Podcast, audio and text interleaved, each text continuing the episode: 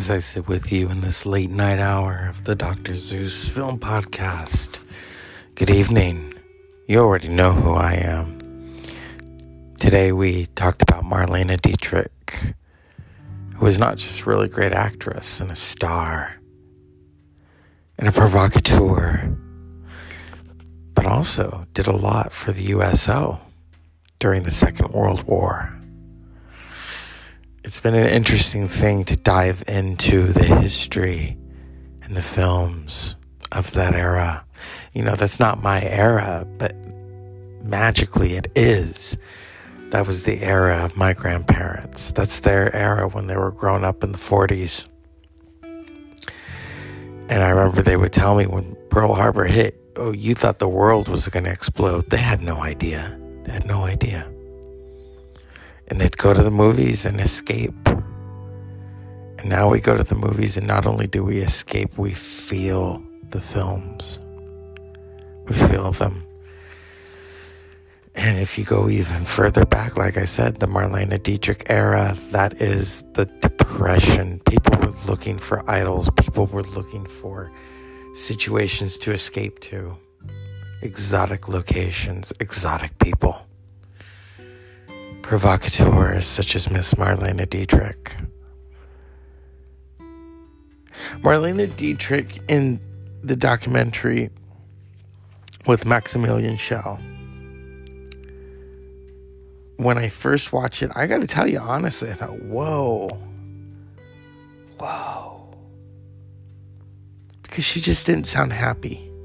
There was a lot of anger, there's a lot of regret in her voice. And you and you can hear it and at the last minute in that documentary she didn't want to be filmed because originally she was going to be filmed. I believe it was nominated for an Academy Award. Okay, here we go. Here's part of the documentary. Came to go on stage and to do that yes, really I, very I, famous stage. Show. I explained that in my book. Uh, that my daughter was doing a charity show at uh, Madison Square Garden. That was that circus. Yeah, Madison Square Garden, and uh, all the famous stars were sitting on elephants, and I didn't particularly like the idea on sitting on an elephant. So I said, can't I do something else? And then we thought about it, and I was playing the ringmaster. And I had the costume made, and I announced the numbers. Could you tell me how you met uh, Burt Bacharach? Well, I, I read, wrote that in my book. Right? Oh, you want to have it? Eh, we can switch it off for a moment. I just, you know, I cannot say to the people, read them. I will okay, say okay. Well. I read do it for you. now. I do it for you. Okay. For nobody else. Okay, switch it on again. I, uh, wait a minute. I, are you there, Carolina? Okay. You are? Okay. What time is it? Five past four. Five past four because I made you all little snacks.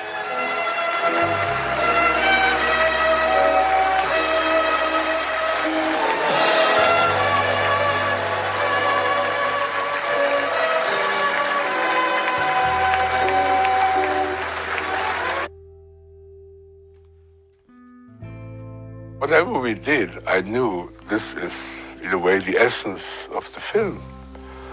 And then we said, okay, now it's enough. We had about six days. And she had another three days in the contract and said, well, whenever you want, you know, I wait for you. So we had 14 hours, so I was listening to the 14 hours. We cut it down to three hours, and then it was just an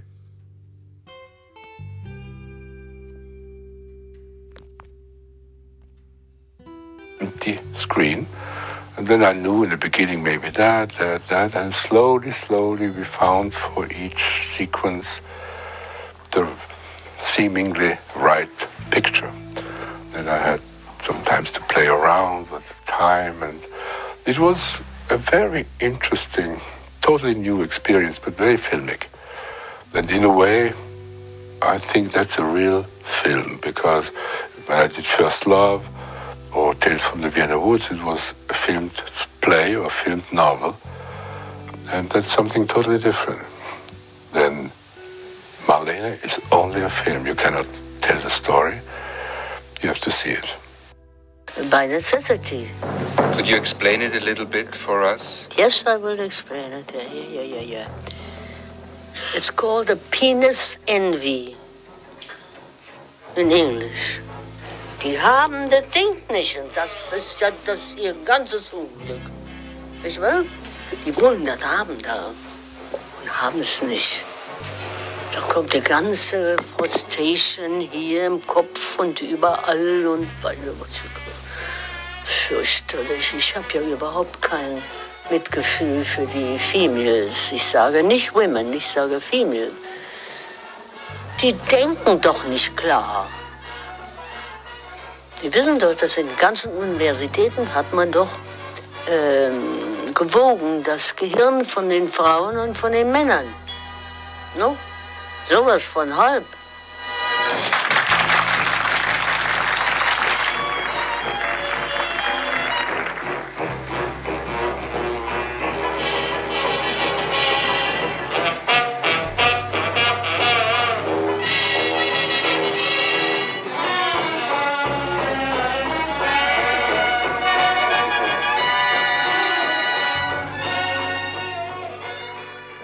Weibliche Gehirn wiegt weniger, weniger als das männliche Gehirn. Ne? Wusste ich nicht.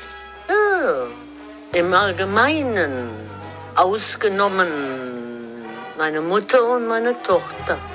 Es gibt doch Ausnahmen zu der Regel. Wie heißt das? Äh, Es gibt Ausnahmen zu der Regel. Ja? Nun, meine Tochter ist doch das Kind von meinem Mann, nicht? Und die sagt mir, was ich machen soll. Und äh, mein ganzes Leben dreht sich um sie, nicht? Go see what the boys in the back room. And those are clips from the Maximilian Schell Well, I- documentary, Marlene. in my book. Right? Oh, you want to have it? Eh. Ich, You can switch it off. We have been traveling together all Von meiner Kindheit. Ja. Nur meine Kindheit war ja so wie alle anderen. Some of it she's speaking in German with him, and some of it she's speaking in English. I wish I could read the subtitles, but that's besides the point. Marlene from 1984, directed by Maximilian Schell. This is a little late night rendezvous for us at the Dr. Zeus Film Podcast. I have to go and relax now. Unpleasant dreams. Marlene Dietrich, wherever you are, thank you.